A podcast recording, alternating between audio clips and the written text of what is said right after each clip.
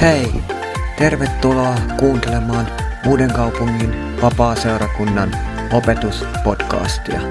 Lisätietoa seurakunnastamme saat osoitteesta lahdeseurakunta.net.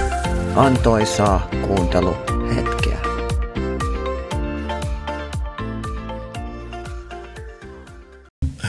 Yksi, yksi, joo, kuuluuko? Hyvä.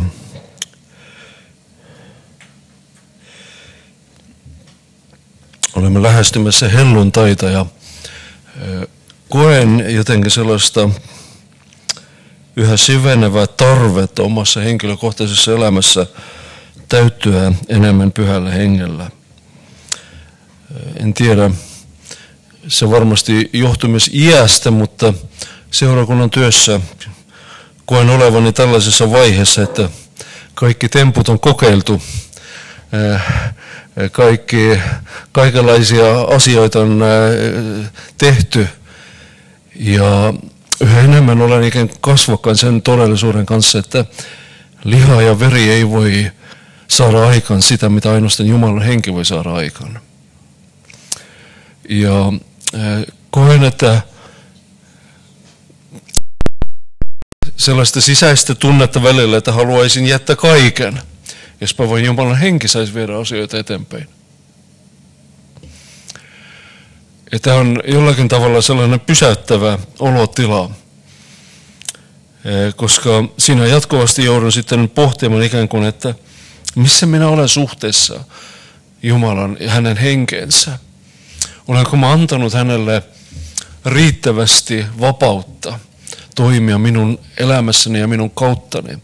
Vai onko mun omat itsekkäät valinnat sitten ovat, äh, olleet, ovatko ne olleet estämässä pyhän henken työtä? Äh, kaikki nämä asiat sitten tulevat mieleen.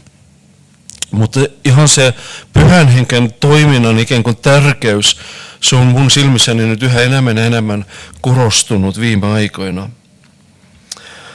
Sanoisin näin, että pyhän henken vaikutus on monitahoinen ja kaikkea muuttava. Siinä on keskeistä se, että kun pyhä henki vähänkin saa vaikuttaa meissä sitten ensimmäinen asia, ja siitä haluan tänään kaiken eniten puhua. Ensimmäinen asia, mikä muuttuu, on se, että meidän näkökykymme muuttuu. Meidän käsitys todellisuudesta uudistuu sitten kokonaan. Ja tämän seurauksena me näemme sitten asioita eri tavoin. Painopisteet ja huomion kohteet sitten muuttu, ovat muuttuneet. Arvojärjestys on mennyt uusiksi ja yhtäkkiä me olemme valinnan tai valintojen edessä, jotka aikaisemmin eivät ole mahdollisia. Pelkästään sen takia, että me emme nähneet asioita samalla tavalla. Ja juuri siitä syystä sitten mä koen äh, huomaan, että usein ikään kuin olen päätynyt puhumaan ja saarnamaan hengellisestä näkökyvystä ja, ja pyhän henken muuttavasta voimasta sen yhteydessä. Et sen takia tämä teksti, jonka olen ottanut täksi päiväksi, on myös Efesolaiskirjan ensimmäinen luku, tämä Paavalin kuuluisa rukous siinä, jakeet 17-19. Siellä Paavali rukoilee näin Efesolaisen seurakunnan puolesta. Hän sanoi, minä rukoilen, että Herramme Jeesuksen Kristuksen Jumala, kirkkauden Isä, antaisi teille viisauden ja näkemisen hengen, niin että oppisitte tuntemaan hänet, ja että hän valaisisi teidän sisäiset silmänne näkemään, millaisen toivon hän on meidät kutsunut. Miten äärettömän rikkaan perintöosan hän antaa meidän pyhien joukossa. Ja miten mittaamaton on hänen voimansa, joka vaikuttaa meissä uskovissa. Tuntuu siltä, että kun Paavali rukoille ja, ja on kirjoittanut tämän rukouksen, että tätä hän haluaa efesolaisille ja kristityille. Sitten tässä niin kuin keskeistä on se, että hän haluaa, että koko heidän niin kuin maailman kuvansa voisi muuttua. Että vaikka hän kirjoittaa kristityille, sitten hän, hän ikään kuin pyrki siihen, että hän voisi muuttua kokonaan ajatusmaailmalta, että hän näkisivät sitä, mitä Paavali näkee, ja sitten sen näkö kentän muuttumisen seurauksena sitten he voisivat toimia eri tavoin. Eli hän rukoilee tässä tekstissä sellaista Jumalan tuntemisen tasoa, mikä ilmenee käytännössä uudistuneessa näkökyvyssä. Ja, ja me voisimme sanoa, että ihmisiä muutenkin erottaa se näkökyvyn ero. Että se, mitä toinen näkee, se, sitä toinen ei näe. Että yksi kuuluisimpia niin kuin vertauksia eräs tunnettu saarna sanonut, että kun kaksi mies, miestä katsovat vankilan e, ikkunasta ulos, toinen näkee ainoastaan kaltereita hänen edessä ja toinen näkee taivasta ja sen avaruutta ja suuruutta ja kaikkea sitä. Ja, ja heidän olotilansa voi olla radikaalisti erilainen pelkästään si, siitä johtuen, että toinen katsoo toista asiaa ja toinen katsoo toista asiaa kaikki faktat ovat molemman, molemman niin kuin olosuhteita ja silmä, silmällä pitäen samanlaiset, mutta heidän olonsa voi olla täysin erilainen riippuen siitä, mitä he katsovat. Ja sitä niin kuin monet, monet suuret ajattelijat ovat todenneet ja, ja sitten ne ovat myös osoittaneet todeksi, että, että ihmiset, jotka osaavat unelmoida suuresti, ihmiset, jotka osaavat ikään kuin ajatella laatikon ulkopuolella, sen todellisuuden, arkitodellisuuden ulkopuolella, mikä muuten niin ankarasti rajoittaa meidän jokapäiväistä elämää. Sitten nämä ihmiset jostain kumman syystä sitten päätyvät saavuttamaan ed- enemmän tässä elämässä ja, ja he ovat sitten sellaisia muutoksen aiheuttajia ja muutoksen aikansaajia eh, tässä, tässä maailmassa, koska he näkevät jotakin muuta. Heidän näkökykynsä on parempi. Siis Lewis on jossakin, mä olen kuullut häntä siterattavan, jos, että, että hän sanoi, että unelmat ikään kuin määrittelevät kaiken. Että se unelma, mikä sinulla on, se oikeastaan saa sinut liikkeelle, se, motivoi sinun käytöstäsi, se, se ohjaa sinun valintojasi, ja se, mistä sä uneksit, se sitten ikään kuin antaa suunta sinun elämällesi. Jos sä unelmoit pelkästään siitä, että sä saisit huomenna vatsan täyteen, sitten se ei ole riittävä. Se ei ole riittävää. Voisimme puhua näistä ihmisistä, jotka tänä päivänä ovat erittäin tunnettuja. Edesmennyt Steve Jobs, Apple-firman perustaja ja johtaja Apple-tietokoneita, ja minäkin käytän Applen laitetta tässä hänestä kerrotaan sitä, että hän osasi ajatella laatikon ulkopuolella. Että hän osasi vaatia enemmän, hän osasi yksityiskohtaisemmin kuvailla sitä, mitä hän haluaa tapahtuvan. Ja sen, sen, sen, sijasta, sen, sen, sen seurauksena sitten, sitten tämä firma on maailman yksi, yksi parhaiten niin kuin ansaitsevia firmoja tänä päivänä ylipäänsä koko maailmassa. Puhutaan tänä päivänä toisestakin miehestä, Elon Musk esimerkiksi, joka on tämän Teslan autofirman niin kuin, perust, ei perustaja, mutta omistaja ja, ja maailman rikkaimpia ihmisiä. Ja, ja, ja just se, se kuulemma erottaa häntä. Hän osaa ajatella suuresti, hän osaa ajatella laatikon ulkopuolella. Hän osaa ikään kuin nähdä sitä, mitä toiset eivät näe. Muistan, kun mä opiskelin musiikkia, silloin oli sellainen, niin kuin, meillä oli hyvä musiikkihistorian opettaja ja hän kertoi, että 1800-luvun loppupuolella oli näin, että se symfo, symfonisen musiikin niin kuin se genre oli, oli kehittynyt niin pitkälle, että monet ajattelevat, että nyt se on hiottu tällaisen täydellisyyden, että, että se, se ei voi enää kehittyä paremmaksi. Että symfonian musiikki on niin hyvä ja se, se koko se tyylilaji on kehittynyt tällaisen täydellisyyden, että se ei voi enää tulla paremmaksi. Ja sitä hän sanoi niin, niin hyvin tämä opettaja, että löytyi aina joku tyhmä, joka ei tiennyt tätä. Ja sitten sen ansiosta sitten, sitten tämä, tämä, tämä sama musiikkityyli kehittyy vielä paremmaksi, vielä enemmän eteenpäin. Löytyi joku tyhmä, joka näki kauemmas kuin nämä rajoitteet. Ja sitten sen, äh, sen ansiosta sitten tämä äh, kehitys meni eteenpäin. Paavali rukoilee, että meillä olisi sellainen henki, joka todistaa Jumalan asioista, Jumalan suuruudesta, hänen tahdosta, joka avaa meidän ymmärryksemme näin, että me näemme että me jollakin tavalla pystymme näkemään, että vaikka, vaikka se käytännön todellisuus olisi erittäin rajoittunutta, erittäin ahdasta ehkä meidän mielestämme, että me voisimme kokea avaruutta. Vanhassa testamentissa eh, psalmissa on näitä, näitä, näitä ilmaisuja, joissa psalmin kirjoittaja rukoilee, että, että siinä ahtaudessa sinä anto, annoit minulle avaruutta. Kutakuinkin tällaisia ilmaisuja. Mä en muista nyt konkreettista paikkaa eikä osaa siteerata sitä tarkoin, mutta tiedän, että siellä puhutaan juuri siitä ahtauden kokemuksesta ja sitten Jumalan antamasta avaruudesta. Siitä avaruuden kokemuksesta siinä ahtauden tilanteessa. Se on se, mitä Jumala tekee. Se on se, mitä Pyhä Henki tekee meidän kanssamme, kun me annamme itsemme hänelle. Nyt tämä rukous silmien valaisusta on tässä keskeinen, mitä Paavali rukoilee. Että mä rukoilen, että Jumala antaisi teille sellaisen viisauden näkemisen hengen niin, että oppisitte tuntemaan hänet. Että hän valaisisi teidän sisäiset silmän näkemään. Millaisen toivon sitten hän on kutsut, kutsuttu. Mutta että silmien, silmien valaisusta, sydämen silmien valaisusta on tässä kysymys. Kyky nähdä on Jumalan antama kutsun ed- ymmärty, ymmärtämisen edellytys. Että jotta me ylipäänsä voisimme ikään kuin olla Jumalan asialla, sitten meidän pitää ikään kuin olla hänen edessä niin paljon, että meidän näkökenttämme avautuu, että me alamme nähdä asioita, mitä hän haluaa meille näyttää. Mitä meidän pitäisi nähdä? Millaisilla silmillä? Paavali puhuu sydämen silmistä. Ja sydän tässä yhteydessä ei tarkoita pelkästään tunteita tai älyä, vaan persoonallisuuden ja olemuksen keskusta oikeastaan. Koko meidän sisäistä olemusta. Ja tämän sisäisen olemuksen silmien pitäisi avautua näkemään, mihin Jumala on meidät kutsunut. Ja meidän pitää saada nähdä jotakin sellaista, jota ainoastaan Jumala itse voi ilmoittaa ja tajuta hänen antamansa kutsun olemus. Ja, ja sitten sanotaan, että hän on kutsunut meidät toivoon, mutta se toivo ei ole tyhjössä, vaan toivon siinä asia, asiayhteydessä, sen kutsun puitteissa, johon Jumala itse on meidät asettanut. Eli Jumalan tunteminen ja pyhän henken työ meissä on olemukseltaan valaisun kaltainen asia.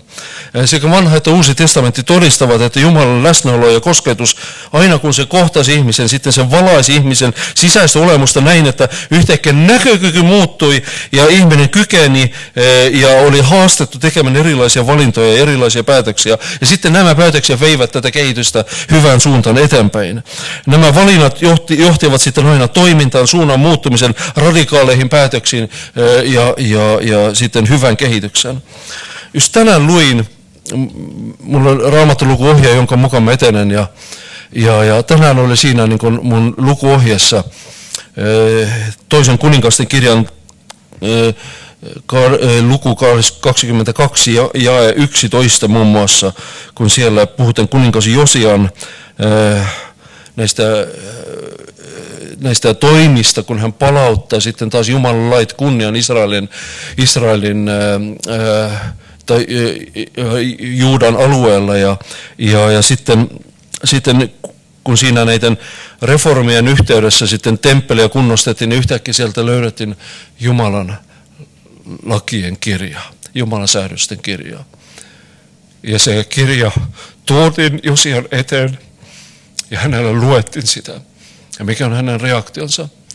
Hän repii viittansa, ja oli siinä kulttuurissa äärimmäisen sellaisen katumuksen ja, ja tuskan osoitus. Yhtäkkiä hän ikään kuin julkisesti kuninkaana ilmaisee sitä, sitä tuskaa ja katumusta, että miten kaukana me ollaan, me, me ollaan oltu kansakuntana Jumalan ää, laista ja Jumalan säädöksistä. Ja sitten hän ryhtyy toimenpiteisiin, että hän palauttaa Jumalan lait kunta, kun, kunniaan ja, ja hän tuhoaa kaikki nämä temppelit, epäjumalien temppelit ja kaikki sellaiset asiat. Eli hänen, hänen silmien avautuminen sitten saa ikään sen, että hänen on pakko tehdä täyttä totta Jumalan edessä ja koko kansakunta seuraa sitten häntä. Uudessa testamentissa on useita kertomuksia siitä, jossa sitten ihminen, joka alkaa nähdä Kristuksen suurutta, sitten hänen, hänen olemuksensa muuttuu. Että Pietari kaatui Kristuksen eteen, kun Jeesus oli antanut hänelle suuren kalasaalin, niin yhtäkkiä se, se, se kokemus omasta syntisyydestä, Kristuksen kirkkauden läheisyydessä, se se, se, oli, se oli kestämätön Pietarille, että hänellä oli pakko sanoa, että mene pois, koska minä olen syntinen ihminen. Ja siinä yhteydessä Kristus kutsui hänet. Sakkeus muuttui Jeesuksen läsnäolossa. Hän, joka oli, oli halveksittu ja pilkattu ja, ja, ja todella pahasti halveksittu mies, joka oli käyttänyt koko elämänsä siihen, että hän saisi vain toisten kustannuksella hyötyä, hän muuttui Jeesuksen läsnäolossa. Tuhlaajapoika muuttui, kuin hän meni itsensä ja halusi tehdä täyttä totta sitten sitten Jumalan ja isänsä edessä. Että äh, Paavali sanoi näin, että viisauden näkemisen henki, viisauden ja näkemisen henki, äh, hän rukoilee, että me saisimme sen, että me kristittyinä saisimme sen jotta me oppisimme tuntemaan hänet. Jotta me oppisimme tuntemaan hänet, jotta Jumala tulisi meille, jotta Kristus tulisi meille kirkkaasti tunnetuksi. Ja tässä te kertoo minulle sitä, että, että tarkoitus ei olekaan ensisijaisesti siinä, että me, meidän elämämme tulisi kuntoon. Se, että elämämme tulee kuntoon, se on vain seurausta siitä, että Kristuksen tunteminen on asetettu ennalleen elämässämme. Mutta se päätarkoitus on se, että suhteemme Kristukseen tulisi kuntoon. Että, että se tulisi ennalle asetetuksi meidän elämässämme.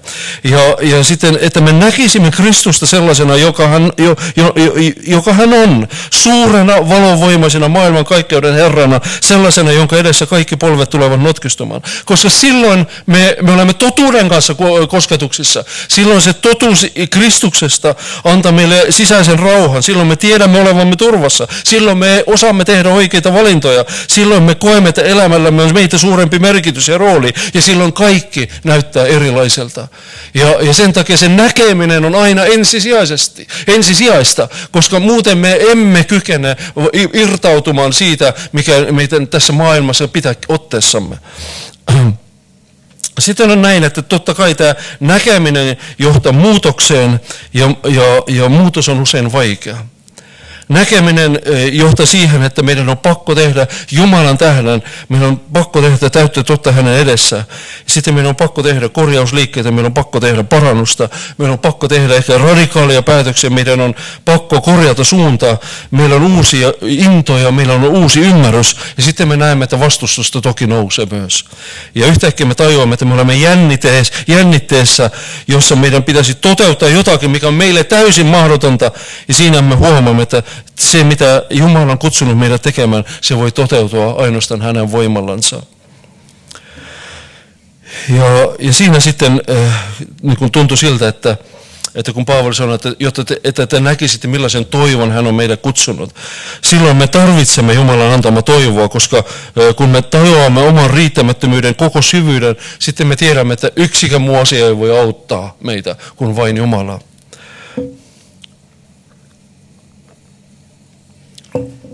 Ja siitä toivosta, josta sitten Paavali puhuu, sitä me tarvitsemme sitten kaiken epävarmuuden keskellä. Ja itse käsitän näin, että se toivo ei ole jonkinlainen epämääräinen toivoajattelu hyvä, hyvien asioiden voitosta, vaan se on varmus. Se on varmuus Kristuksessa. Se on varmuus siitä huolimatta, että me emme tiedä, miten, miten nyt menee. Me, että eh, varmuus siitä huolimatta, että me emme tiedä mikä on lopputulos, vaan se on varmuus, eh, joka perustuu siihen, että me tiedämme jotakin Kristuksen persoonasta, Jumalan persoonasta, hänen uskollisuudesta meidän elämässämme. Ja merkillistä on se, että Paavalin tapauksessa he, esimerkiksi ihan sen kutsun saamisen yhteydessä, kun Paavali oli, oli, oli Damaskon tiellä kohdannut Kristuksen ja hän oli siellä Damaskossa ja sitten se äh, veli Ananias lähetetään hänen luokseen. Heti siellä alussa jo hänelle sanotaan, että hänen pitää kärsiä paljon Kristuksen tähden.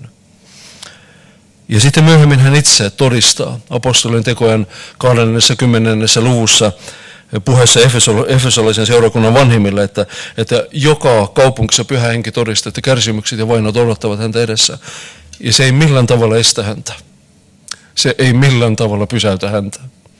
Koska hän tietää, että se toivo, mikä hänellä on sen elävä toivo. Hän tietää, että Kristus on hänet kutsunut. Mä ihan retorisesti kysyisin nyt, että onko se toivo, mikä sinulla on, Onko se elävä toivo? Oletko se Kristuksessa sillä tavalla, että sä tiedät, että hän on elävä sinun elämässä ja, ja vaikka sä et tietäisi huomispäivän tapahtumista yhtään mitään, kukaan meistä ei tiedä oikeastaan. Että sit, silloin sä kuitenkin voi nojata siihen, että sä tiedät, kuka on sinut kutsunut Sä tiedät hänet, joka on sinut kutsunut ja sä tiedät, että sä olet hänen tahdossaan. Ja kun olemme tällaisessa, tällaisessa niin kuin toivon jännitteessä, sitten se ei, se ei ole toivoajattelu, se ei ole sellaista fantasiointia, että, että no toivomme, että asiat menevät kaikki parhain päin. Ei. Se on vain sellainen sisäinen varmuus siitä, että Jumala hallitsee. Ja hänen käsissä kaikki on hyvin. Ja me tiedämme, että me voimme luottaa häneen. Mä olen huomannut, että sellaisissa jännitteen tilanteissa, joissa usein olen, sitten Jumalan sana on se, jota pyhä henki käyttää. Ja jotkut niin kuin asiat ikään kuin nousevat, erottuvat raamatun tekstistä, kun luen päivittäin sitä sanaa. Ja, ja se, se on ihmeellistä. Sitten se, ne antavat sille päivälle suuntaa ja, ja ne antavat sille sille, koko sille niin kuin päivälle erilaista sellaista säteilyä. Tänä aamulla, niin kuin mainitsin, tämä eh, raamatun paikka siitä kuningas Josian toimista, yhtäkkiä se pysäytti minut, että kun mä ajattelen, että siellä on mies, joka kohtaa Jumalan totuuden ja, ja julkisesti tekee koko kansakunnan edessä parannusta ja koko kansakunnan suunta muuttuu. Ja eh, se on jotakin sellaista, mikä sitten minua myös sytyttää. Itse tiedän näitä hetkiä, voisin kertoa niistä, joita olen omassa elämässäni kokenut, kun jokin yksittäinen raamattu on ikään kuin noussut siitä tekstistä ja, ja se on kantanut minua ehkä äh, viikkoja, kuukausia, jopa vuosia äh, vaikeissa vaiheissa koska Jumala on itse henkensä kautta nostanut tämän tekstin esille ja käyttänyt sitä yhä uudelleen ja uudelleen. Jumala käyttää sanansa, kun hänen henkensä on elävä meidän elämässämme. Se sitten ruokki sitä sisäistä näkökykyä. Se sitten ikään kuin ei anna sen tekstin jäädä sellaiseksi kuivaksi kirjaimeksi, vaan se alkaa elää meidän elämässämme, koska sitten henken innoittamana, kun me luemme sitä, sitten me näemme, että se henki itse tulee eläväksi sitä lukiessa ja nostaa sieltä esille kulloinkin sitä, mikä, mikä on ajankohtaista meidän elämässämme. Ja se, sitä on ihmeellistä huomata, koska se on samanaikaisesti sellaisessa päivittäisessä hartauselämässä niin kuin toteutuva Jumalan henken antama vahvistusta meidän elämässämme. Että me, sitä kautta me myös näemme, että Jumala puhuu minulle. Jumala puhuu minulle minun tavallisessa aamurukouksessa. Myös silloin, kun mä olen väsynyt välillä. Myös silloin, kun yhtä ei, te, yhtä ei tekisi välillä mieli lukea raamattua. Myös silloin näinä hetkenä. Ja sitten totta kai pyhä henki käyttää toisia ihmisiä aina välillä tosi ihmeellisesti antamaan meille toivon sanoja. Ja se on aina ihmeellistä huomata, kun joku saa jonkun tiedon sanan tai jonkun raamatun paikan oikealla hetkellä, juuri silloin, kun hän ei voi tietää minun asioista mitään ja, ja hän tulee sanomaan sen mulle ja yhtäkkiä mä tajuan, että Jumala itse on tämän tilanteen, tilanteen valmistanut ja Jumala itse yhtäkkiä käyttää tätä toista ihmistä rohkaistaakseen minua. Ja mikä voi olla ihmeellisempää kuin se, että mä tiedän, että yliluonnollinen kaikki valtias, maailman kaikkeuden Herra ajattelee minua. Hän ajattelee myös sinua. Ja sitten Paavali puhuu tässä perinnöstä myös ja Jumalan voimasta. Ja hän rukoilee, että me näkisimme, miten rikkaan perintöosan me, me olemme äh, saaneet, mikä, me, mikä on meille määrätty jo Kristuksessa. Ja, ja, ja itse koen myös, että se on niin hirveän tärkeää, että me voisimme ikään kuin suuntautua sitä kohti, mikä on siellä edessä päin. Niin kuin kolossalaiskirjassa hän sanoi näin, että ajatelkaa sitä, mikä on ylhäällä, eikä sitä, mikä on tässä alhaalla. Että, äh, koska se on se meidän pää, päämäärämme. Että tässä alhaalla toinen on rikkaampi ja toinen on köyhempi, toinen on terveempi, toinen on sairaampi. Me, me olemme koko ajan epätasavertaisia. Äh, mutta, mutta me olemme suuntautumassa oikeasti kohti sitä tilaa, jota varten Jumala on ylipäänsä meidät luonut. Ja, ja sitä meidän pitäisi sitten ajatella, koska se antaa parasta suuntaa, sen ajatteleminen antaa parasta suuntaa meidän elämällämme. Ja ymmärrys perinnöstä, mun käsittääkseni jotakin sellaista, mikä tässä yhteydessä sitä voidaan käsittää jonkinlaisena sisäisenä motivaationa, että kun me, meidän, meidän katsemme on siinä Kristuksessa, siinä tuon puoleisessa myös ikuisuudessa, sitten se, se motivoi minua liikkumaan kohti Jumalaa kaikissa mun elämäni käytännön valinnoissa myös. Ja silloin mä tiedän, että se lopullinen päämäärä, se on Jumalan hyvän tahdon huipentuma tässä kristityn elämässä. Ja myös silloin, kun kuolema on edessäni, myös silloin, kun voimani ovat heikentymässä, myös silloin mä voin nojata silloin, erityisesti silloin voin nojata siihen. Voisimme sanoa, että tämä on myös jonkinlainen sellainen rakkaussuhteen täyttymisen kutsu ja, ja siihen liittyvä jännite. Että kun me tiedostamme, että Jumala odottaa meitä siellä, ja se on, se on, se on ikään kuin sellaisen niin kuin morsiammen ja sulhasen välisen odotuksen kaltainen odotus. Että se rakkaus odottaa täydellistä täyttymistä. Ja se rakkaus odotti sitä hääjuhlaa, sitä päivää, jolloin ei ole mitään estettä meidän välillämme, jolloin kaikki on alastonta ja paljastettua ja ihanaa myös. Ja sitä se, sitä se odottaa, ja juuri se on se, se, se vertaus, jota sitten sekä vanhassa testamentissa että uudessa testamentissa käytetään. Vanhassa testamentissa Jumala on ikään kuin intohimoinen rakastaja Israelin suhteen. Uudessa testamentissa me näemme, että Paavali puhuu sitten seurakunnasta sellaisena morsiamena ja, ja, ja Kristuksesta sulhasena. Ja mikä olisi sitten ihanampaa kuin se, että me, me liikumme kohti sitä rakkauden täyttämistä. Jeesus puhui myös tyhmistä ja viisaista neitsyistä. Ja siinäkin oli se tuleva hääjuhla asia yhteytenä. Eli mä en tiedä, mun mielestäni se asettaa meidän elämässämme ne, ne prioriteetin, tärkeys, asio, asioiden tärkeysjärjestyksen niin kuin kunnolla paikoilla, niin kuin oikean järjestyksen, että, että kun, kun me rakastamme Jumalaa yli kaiken, sitten kaikki muut asiat asettuvat omille paikoilleen. Tämä on kirkkoisa Augustinuksen ajatus oikeastaan, että, että hän, hän kuvailee kristityn elämän perusongelma sellaisena, että, että se, se suurin ongelma on rakkauden epäjärjestys. Että, että hän sanoi, että me, me rakastamme usein asioita, jotka ovat toisarvoisia. Emmekä rakasta sitä tärkeintä asiaa, mitä pitäisi eniten rakastaa, eli Jumala. Emme, me emme rakasta riittävästi. Ja, ja siihen liittyy se ajatus, että kun se, kun se tärkein rakkauden kohde on todella Jumala, sitten kaikki muut asiat asettuvat omilla paikoilleen. Merkillistä on se myös, että, että tässä niin kuin on nähtävissä, että se on sellainen yhteinen kokemus myös, että silloin me saamme sen, se se suunnitelma huipentuu uskovien yhteyden puitteissa, näin voidaan sanoa. Pyhien yhteydessä, seurakunnassa. Mielenkiintoista on se seikka, että tämä ympäristö, jossa perintö annetaan, on sekä tässä että myös muualla Uudessa testamentissa pyhien seurakunta. Apostolin teoissa 20.32 ja Paavali sanoi, että jätän nyt teidät Jumalan ja hänen armonsa sanan haltuun, sen sanan, jossa on voima rakentaa teitä ja antaa perintöosaa kaikkien pyhitettyjen joukossa. Se on ikään kuin kollektiivinen sellainen ajatus siitä, että me kollektiivisena kristittyjen joukkona me otamme sen perinnön vastaan. Ja tämä sopii yhteen myös kaiken muun kanssa, mitä Paavali opettaa seurakunnasta. Että sen kautta Jumalan tahto sitten tehdään tiettäväksi. Ja sen kautta Jumala on päättänyt sitten toimia. Ja totta kai Uusi testamentti opettaa, että me olemme Kristuksen kanssa perillisiä ja hän on lähtenyt valmistamaan meille sitä paikkaa ja asemaa, joka on meidän, eh, meille sitten valmistettu tuon puoleisessa. Ja siihen viitaten Paavali sanoo muualla, että roomalaiskirjan 8.18, että kaikki kärsimys ja vaiva on vähäistä sen rinnalla. Se on vähäistä siihen kirkkauteen verrattuna, mikä on meille ilmestyvää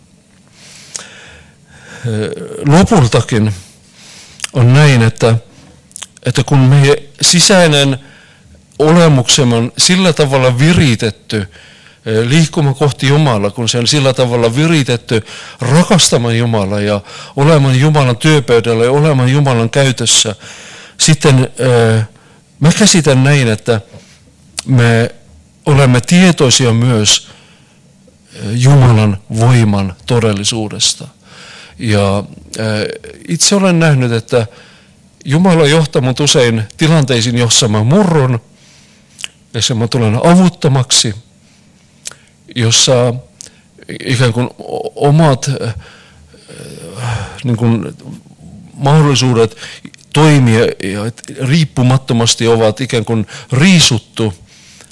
Ja juuri näissä tilanteissa sitten Jumalan voima tulee todelliseksi. En ymmärrä usein, milloin ja miten Jumala käyttää aina voimansa, mutta olen kokenut juuri sitä, että kun itse en voi enää luottaa itseni, kun olen kokonaisvaltaisesti ja holtittomasti sitten heittäytynyt Jumalan armon varan, silloin hänen voimansa vapautuu erityisellä tavalla. Ja silloin yhtäkkiä siinä rakkausyhteydessä, kun mä etsin Jumalaa hänen itsensä takia. Ei enää myöskään sen takia, että mä saisin hyviä rukousvastauksia. Tai, ei, tai ei, ei, ei suinkaan ainoastaan sen takia, että, että hän pelastaisi minut jostakin vaikeasta tilanteesta. Ei. Yleensä se aina menee siihen, että, että kun, kun minut on täysin riisuttu, sitten mä koen, että mun, äh, minussa on vapaa rukoilla Jumalaa hänen itsensä tähden. Ja silloin mä tiedän, että hänen voimansa on loputon. Hän voi tehdä mitä tahansa. Silloin se on ikään kuin sellainen itsestäänselvyyden kaltainen niin kuin varmuus mun sisälläni. Mä tiedämällä tiedän, että Jumalan voima on aivan riittävä mihin tahansa asiaan, minkä hän on päättänyt tehdä. Ja sitten on eh, jotenkin turvallista ja ihanaa ikään kuin jäädä sen voiman varaan. Ja olen nähnyt juuri, että sellaisissa niin kuin, äh, sellaisissa kokemuksissa, joissa minut on riittävästi riisuttu ja se rakkaussuhde on uudistunut, siihen liittyvä rauha on, on vahvistunut, tietoisuus Jumalan läsnäolosta on, on, on vahvistunut, sitten mä tietämällä tiedän, että Jumala on voimallinen. Hän voi tehdä mitä tahansa, mitä hän on päättänyt. Ja minä saan olla siinä iloisena kanssakulkijana läsnä ja mukana. Minä toistan ja sanoisin yhteen vetoon vaan sen, että tämä kaikki, tämä kaikki alkaa valaisusta. Tämä kaikki alkaa siitä, että meidän silmämme avautuvat. Ja että me alamme nähdä, mitä, millainen Jumala on, miten, miten suuri, miten korkea on hänen kutsunsa – että miten mittaamaton on hänen voimansa sitten, joka vaikuttaa meissä uskovissa. Ja tämä voi toteutua riippumatta siitä, että puitteet, jossa me olemme, ovat vaatimattomat. Ja seurakunta, jonka puitteissa me palvelemme, saattaa olla jopa lakkautusuhan alainen. Jumalan voima on tätä kaikkea suurempi. Jumalan voima on tätä kaikkea suurempi. Ja jotenkin koen, että mun tänään piti vain puhua siitä. Hiljennytän rukouksen. Tule pyhä henki ja uudista, Herra, sinä meidän näkökykymme. Herra, sä näet, että niin usein meidän fyysinen olemuksemme ja siihen liittyvät haasteet ja joskus jopa kivutkin niin rajoittavat meidän uskomme, uskoamme ja, ja me me kysymme, että Herra, voitko sinä auttaa meitä ylipäänsä? Kiitos Jeesus, että sinä olet enemmän kuin äh, kykenevä tekemään mitä tahansa, mitä sinä olet päättänyt tehdä. Tule pyhä henkeä, avaa meidän silmämme näkemään. Avaa meidän silmämme näkemään sun valtakuntasi suuruutta, sinun olemuksesi ihanuutta sinun, sinun persoonasi, kaikkea sitä, mitä sinä olet ja mitä sinussa on. Jotta Herra, me, missä voisi vapautua sellainen uskon täyteinen odotus ja, ja myös into, uusi into, yhä enemmän ja enemmän, anta itsemme sinulle. Kiitos Herra, että sinä haluat siunata uuden kaupunkin vapaa-seurakuntaa. Kiitos Jeesus, että vielä ei ole loppunut tämän seurakunnan tarina. Kiitos Herra, että sinulla on jo vielä hyviä asioita edessä. Jeesus, sinun nimessäsi me rukoilemme, että anna niiden tulla. Kiitos Jeesus, että sinä haluat vielä tämän paikkakunnan asukkaita palvella vapaa-seurakunnan kautta. Ja, ja sinä haluat tehdä uusia asioita vielä tämän seurakunnan kautta. Herra, me rukoilemme, että tämä voisi tulla. Tule pyhä henki. Tule pyhä henki, tuo uusia ihmisiä, anna uutta, uusia askeleita, anna uutta uskon henkeä. Täytä nämä tilat ja kaikki muut tulevatkin tilat, Jeesus. Sinun henkesi voimalla, Jeesus. Kiitos Jeesus, että me saamme holtittomasti rukoillen heittäytyä sun, sun, sun armosi varaan. Kiitos Herra, että me saamme rukoilla, rukoilla asioita, jotka e, ovat suurempi kuin, kuin meidän kykymme ja meidän käsityksemme. Koska Herra, sinä olet suuri. Kiitos Herra, että sinä haluat tehdä uutta, erityisesti silloin, kun meidän keinomme ovat loppuneet. Erityisesti silloin. Ja Herra, sinä näet tässä joukko, joka ei ole omassa voimassa, Jeesus, liikkeellä. Herra, meidän voimamme on ajat sitten riisuttu. Herra, me rukoilemme, että tule ja puhe meitä voiman uudelleen. Tule ja puhe meitä voiman yli, yli, yliluonnollisesti ja ylitsevuotavasti näin, että Herra, sinun läsnäolon rikkaus ja sen, sen runsaus voisi alkaa läikkyä yli jokaisessa tilanteessa meidän elämästämme. Jeesus, kiitos siitä, että sinä haluat tehdä uutta. Jeesus, me odotamme, että se voi syntyä. Tule pyhä henki. Tule pyhä henki. Jää meidän luoksemme. Jeesuksen nimessä. Amen.